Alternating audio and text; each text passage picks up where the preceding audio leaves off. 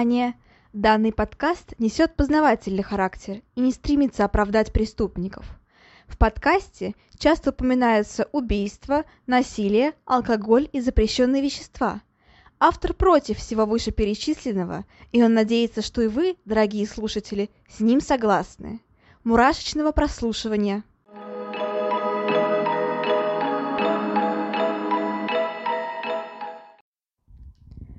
Всем привет! С вами снова Ульяна, и вы слушаете новый выпуск подкаста «Обратная сторона жизни».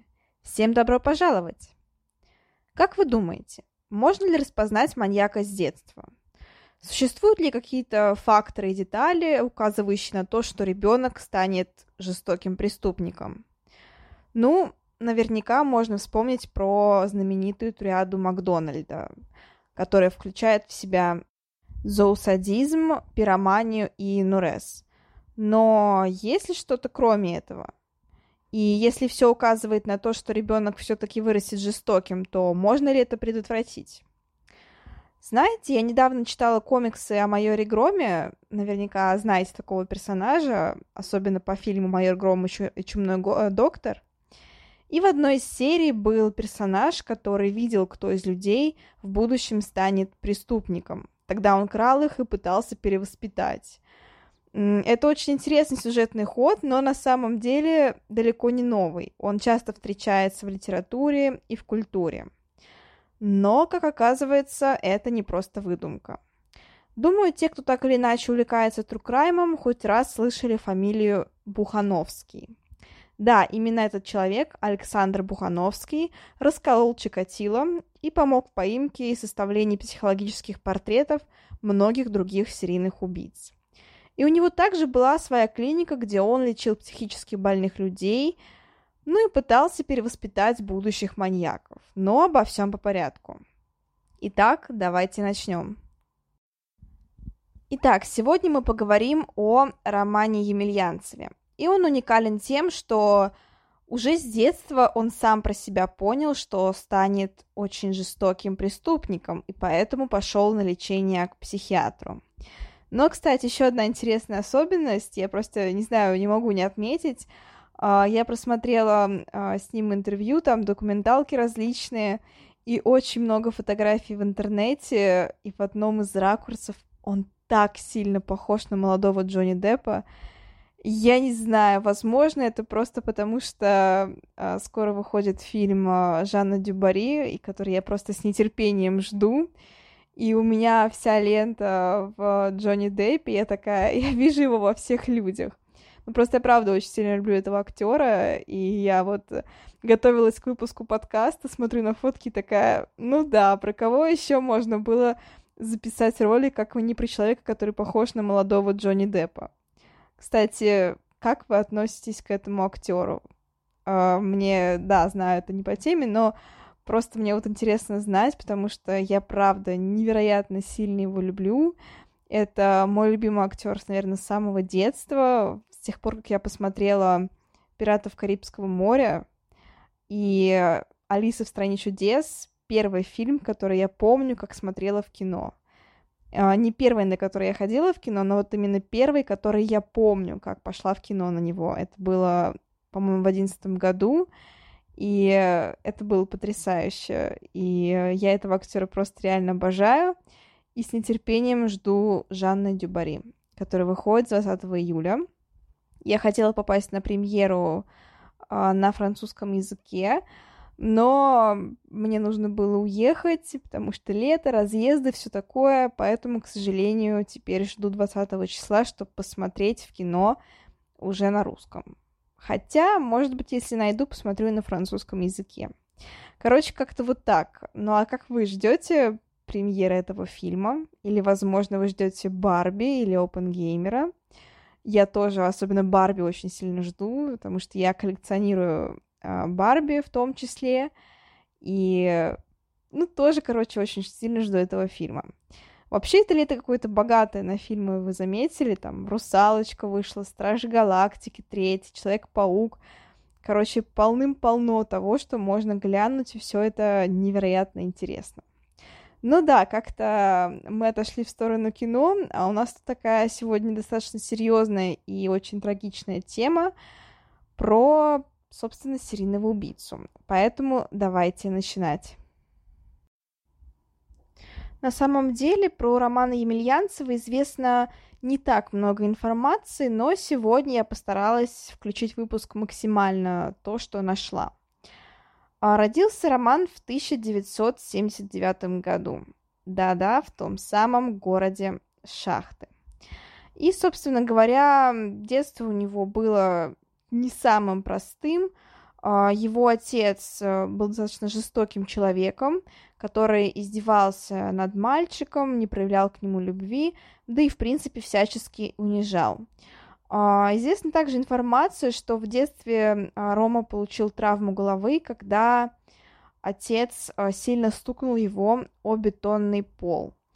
И, опять же, напоминаю, что травма, черепно-мозговая травма является также одним из возможных факторов того, что в будущем случаться, будут случаться различные психологические нарушения. Собственно говоря, Рома отличался детства достаточно странным поведением. А, во-первых, он страдал от зоосадизма. А, действительно, он отлавливал бездомных животных, у которых были, ну, в числе которых были щенки, котята, ежики, а, какие-то другие же мелкие животные, и издевался над ними. После различных издевательств он их убивал. А, при этом ему доставляли невероятное ощущение сексуальное возбуждение, эмоции от убийства животных, и поэтому мастурбировал, глядя на то, как они умирают. А, при этом сам Рома отличался довольно живым умом и сам по себе был достаточно развитым ребенком, и он понимал, что это не совсем нормально, и сам он первым обратил внимание на свое странное поведение – Тогда он стал изучать эту тему, начал читать различные биографии тоже серийных убийц и очень испугался, что станет таким же. А, он пошел к своей матери и признался ей от того, что убивает животных. При этом также есть версия, что мать сама это заметила, но там было сложно не заметить, он это делал постоянно. В итоге мать тоже сильно испугалась, она поверила своему сыну и повезла его к психиатру, тому самому знаменитому Александру Бухановскому.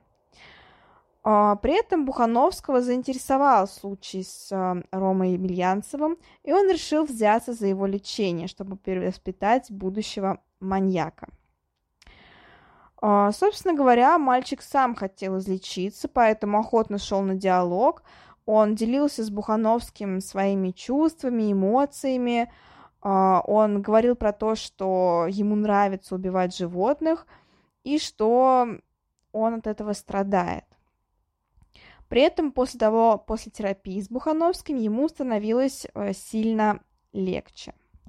При этом, Буха... при этом Емельянцев также делился тем, что он хочет убивать людей, что он бы с удовольствием посмотрел на то, как они мучаются, и понятное дело, что это тоже было не есть хорошо для маленького мальчика. А, болезнь потихоньку прогрессировала. Постепенно у Емельянцева стала также проявляться пиромания, помимо зоосадизма, то есть еще один, так скажем, критерий из триады Макдональда. Помимо прочего, он невероятно сильно любил кладбище.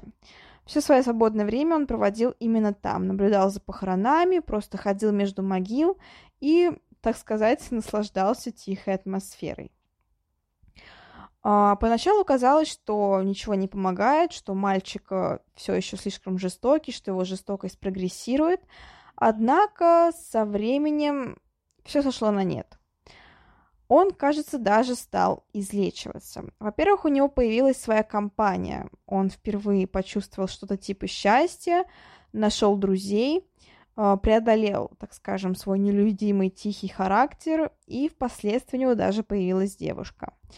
При этом психиатров это сильно насторожило, потому что Бухановский часто проявлял, так скажем, ну, жестокость в своем характере, но посовещавшись, они пришли к выводу, что отношения пойдут ему только на пользу. Ну и как со многими людьми, с Емельянцевым произошло то, что он посчитал, что терапия ему больше не нужна. Да, к сожалению, после некоторых улучшений многие люди начинают думать, что все, они абсолютно здоровы, как психически, так и физически, и прерывают лечение. Этого делать, конечно же, нельзя. Но получилось так, что он а, постепенно свел на нет свою терапию, стал приезжать в центр к, к Бухановскому не чаще, там буквально трех раз в год. Ну а после того, как ему исполнилось 18 лет, вообще на все забил и, так сказать, забил и забыл дорогу туда. А, собственно говоря, ему даже удалось поступить в университет, он закончил достаточно хорошо, однако дальше стали случаться неудачи. Емельянцев очень сильно надеялся, что после окончания университета сможет получить э, крайне престижную профессию, устроиться на высокооплачиваемую работу, да и в целом, так сказать, жить не тужить. Однако это не получилось, с работой не срослось, вакансии все были для него мелкие в кавычках, ну и приносили очень маленький доход. Девушка Емельянцева бросилась, сложившись на его, так скажем, низкую платежную способность, и Емельянцев впал в очень трагичное и депрессивное настроение.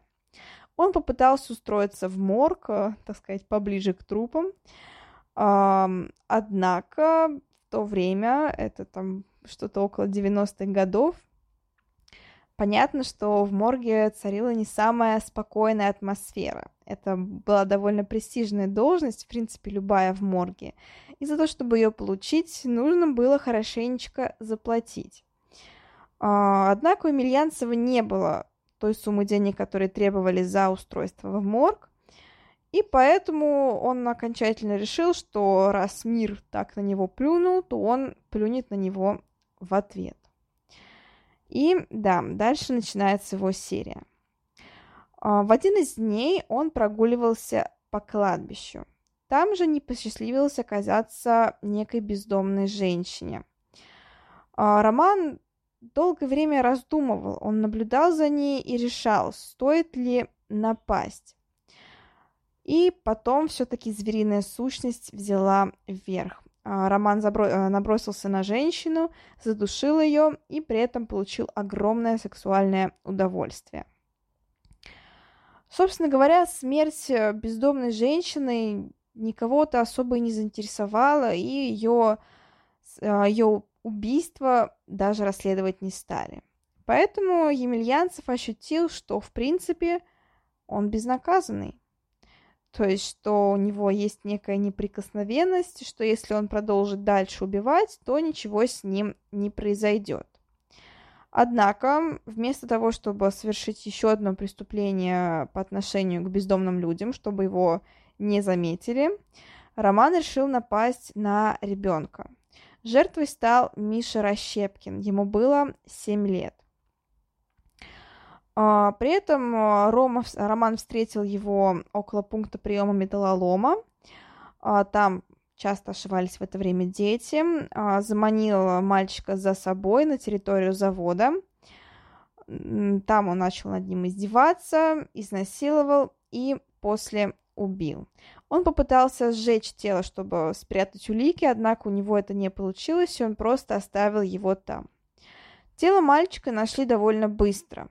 И, в принципе, при должном расследовании Емельянцева могли бы поймать. Однако этого не случилось, потому что в убийстве мальчика заподозрили его отца. А, получилось это так, что семья Миши была достаточно неблагополучная. Отец был сильным алкоголиком, постоянно выпивал, избивал жену, а, двоих детей. У Миши был старший брат да и, в общем-то, был на не очень хорошем счету у местных органов опеки. А, ну и поэтому, когда прознали про убийство ребенка, естественно, а, заявились к нему в дом и там же схватили. При этом отец его был в это время сильно пьяным, что, конечно же, не добавило симпатии следствия.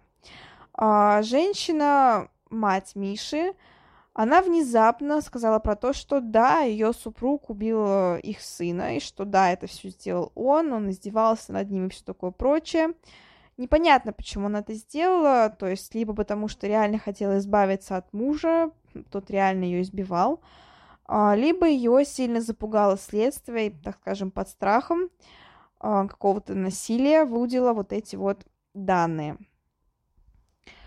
А, собственно говоря, дело было закрыто довольно быстро, и это было выгодно всем. И властям, потому что, ну, убийство ребенка, естественно, это прям всколыхнуло сильно, так скажем, общество, и следователям, чтобы на них никто не давил.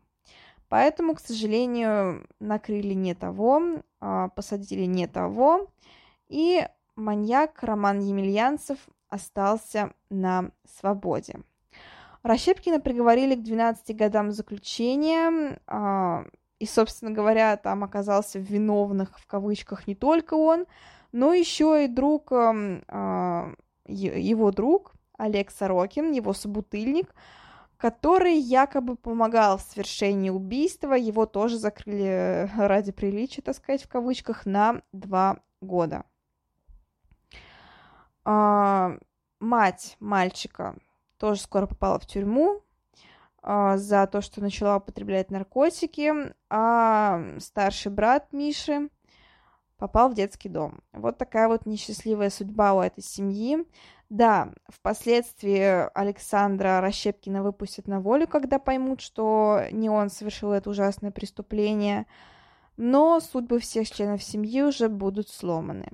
Понятное дело, что и до этого семья была не самой благополучной, и ну, в общем-то, им просто даже не оставили шансы на исправление.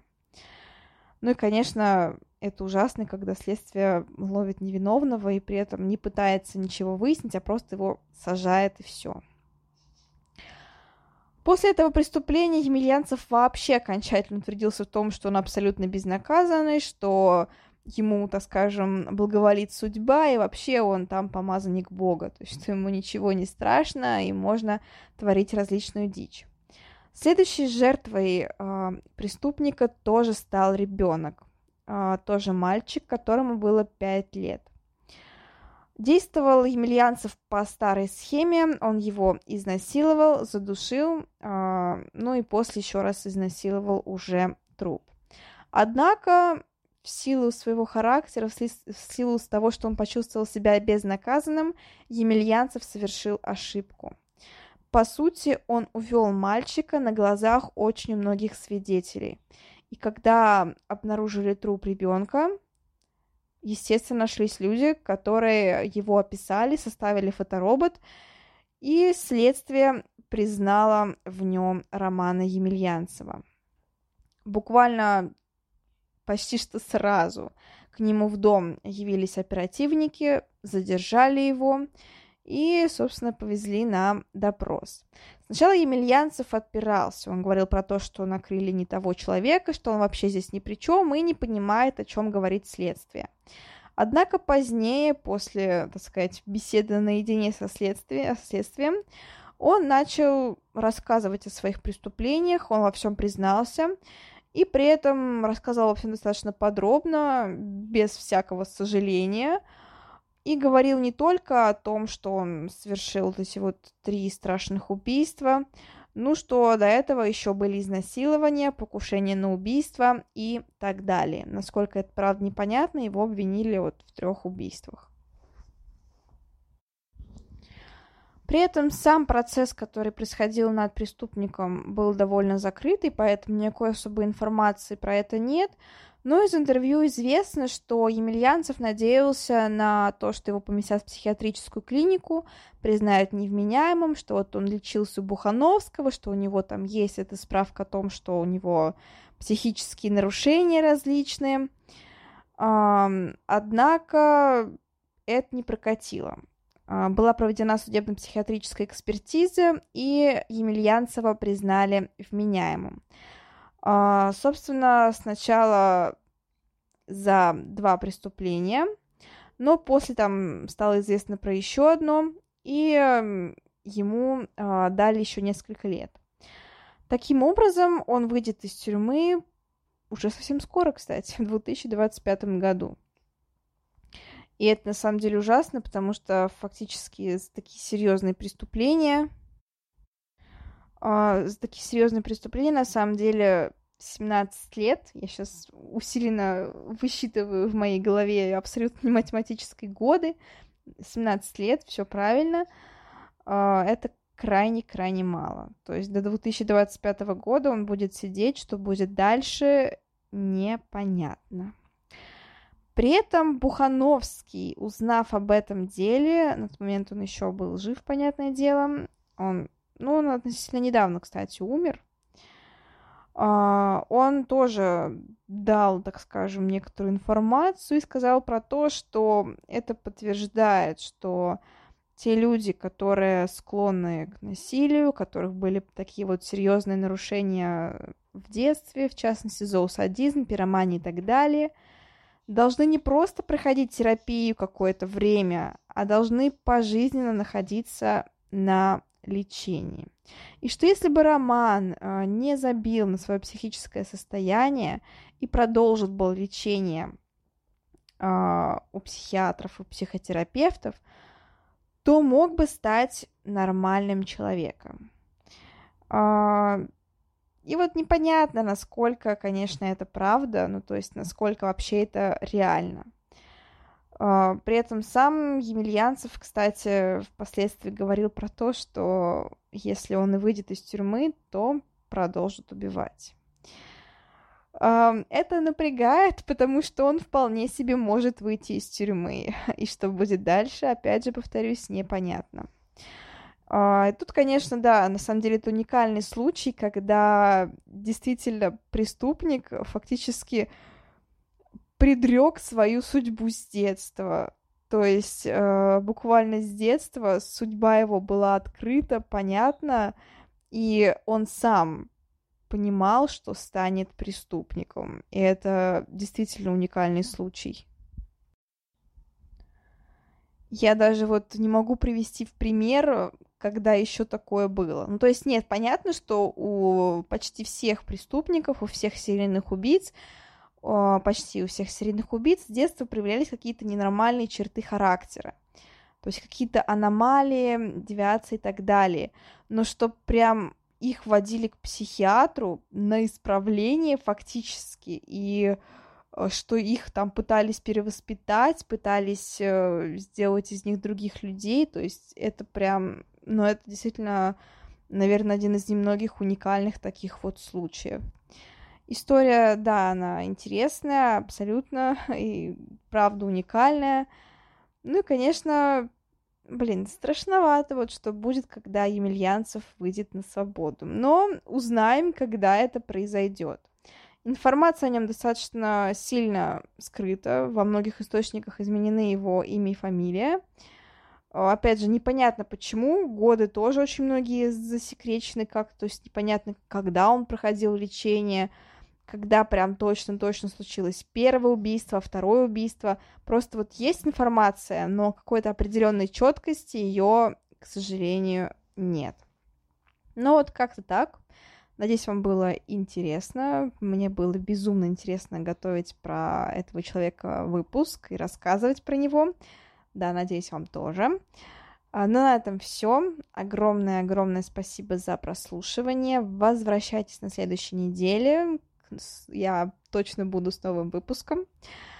Ну а на этом все еще раз. Пускай ваша жизнь будет спокойной, стабильной и счастливой, а все ужасы, трагедии, драмы, нервы и прочее происходят только во время просмотра фильмов тех самых ужасов, э, драм, трагедий и так далее. На этом еще раз говорю все. А, всем еще раз спасибо. Всем пока-пока. thank you